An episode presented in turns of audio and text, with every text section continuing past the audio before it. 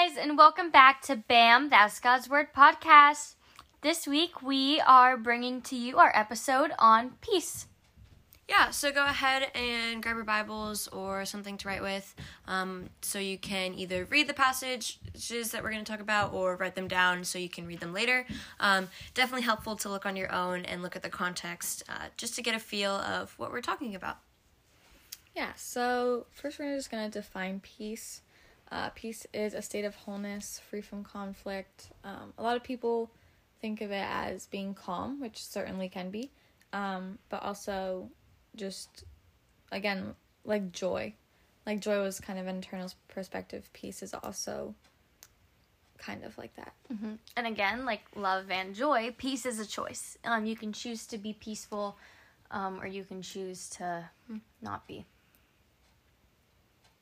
Yeah, so uh, starting off, um, some different verses. Uh, kind of one that I really like. Um, I like Philippians a lot. Um, it's one of my favorite chapters. So Philippians 4, 6 through 7 says, Be anxious for nothing, but in everything by prayer and supplication, with thanksgiving, let your requests be made known to God. And the peace of God, which surpasses all comprehension, will guard your hearts and your minds in Christ Jesus. So just this idea of like the peace of God, like I think that's mentioned a lot in the Bible, the peace of Christ, the peace of God. Um, and just that aspect of like, yeah, God is so peaceful. God's purpose is to try to keep um, peace with the world and tries to keep creation at peace. Yeah, and Jesus gives us his peace. In John 14, verse 27, Jesus says, Peace I leave with you, my peace I give t- to you. Not as the world gives, do I give to you. Let not your hearts be troubled, neither let them be afraid. So, just the fact, like Becca was talking about, um, how we have God's peace, and um, again, with all the other fruits that, you know, Jesus is our main example of all these things. Yeah, and an example of Jesus um, in association with peace, um, whenever um, Jesus calms the storm, um, in Mark four thirty nine, um, it says, "And he awoke and rebuked the wind and said to the sea, Peace, be still. And the wind ceased, and there was a great calm." So from this, we can also see that you know, while sometimes we associate peace and calmness, um, like we will be calm when we choose peace. And calmness will come when we choose peacefulness.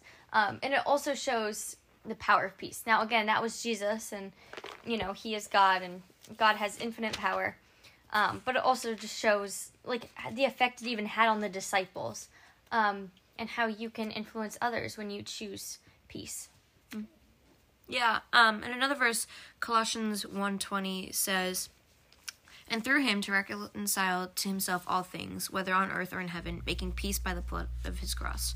Um, so this is talking about Christ, and just by making peace by the blood of his cross. So his action of dying on the cross helped was the goal of it was to give peace on earth um, and it did by giving us the opportunity to accept christ into our hearts for um, our hope of being in internal life with him um, which also connects to love which was our first fruit of the spirit which was um, the sacrifice of love and also christ dying on the cross as well mm-hmm.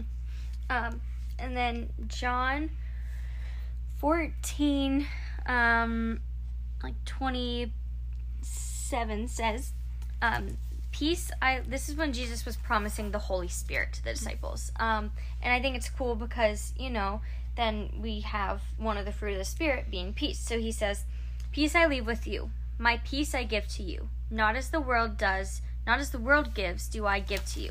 Let not your hearts be troubled, neither let them be afraid. Mm. So here we can even see that the peace that we have from the Holy Spirit is from Jesus.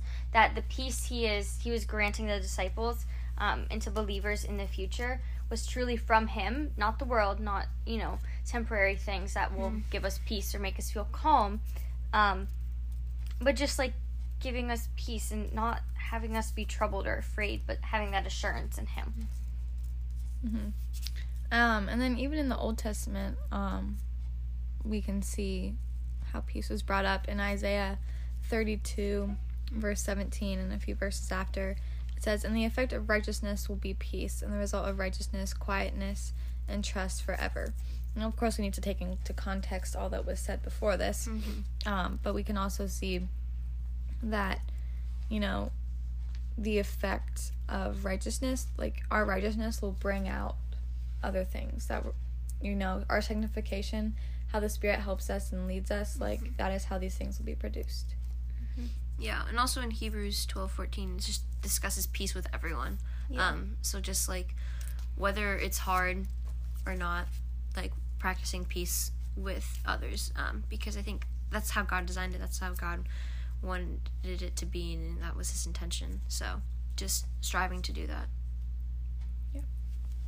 Yeah, so we have some application um, points and questions that we have regarding peace. Um, so, like Becca mentioned in Philippians 4 6 through 7, how can we let God's peace guard our hearts?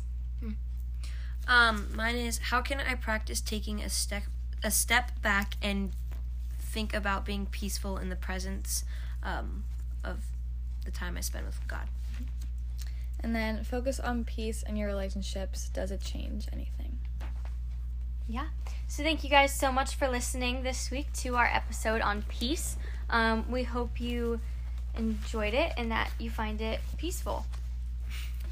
Yeah, so if you guys want to uh, keep in touch with us, you can email us at bampodcast08 at gmail.com or feel free to reach out at on Instagram at bampodcast08. Uh, keep us up and updated about your prayer requests or comments or anything. And yeah. Yeah, so thank you guys so much for listening. And that's it. Bam!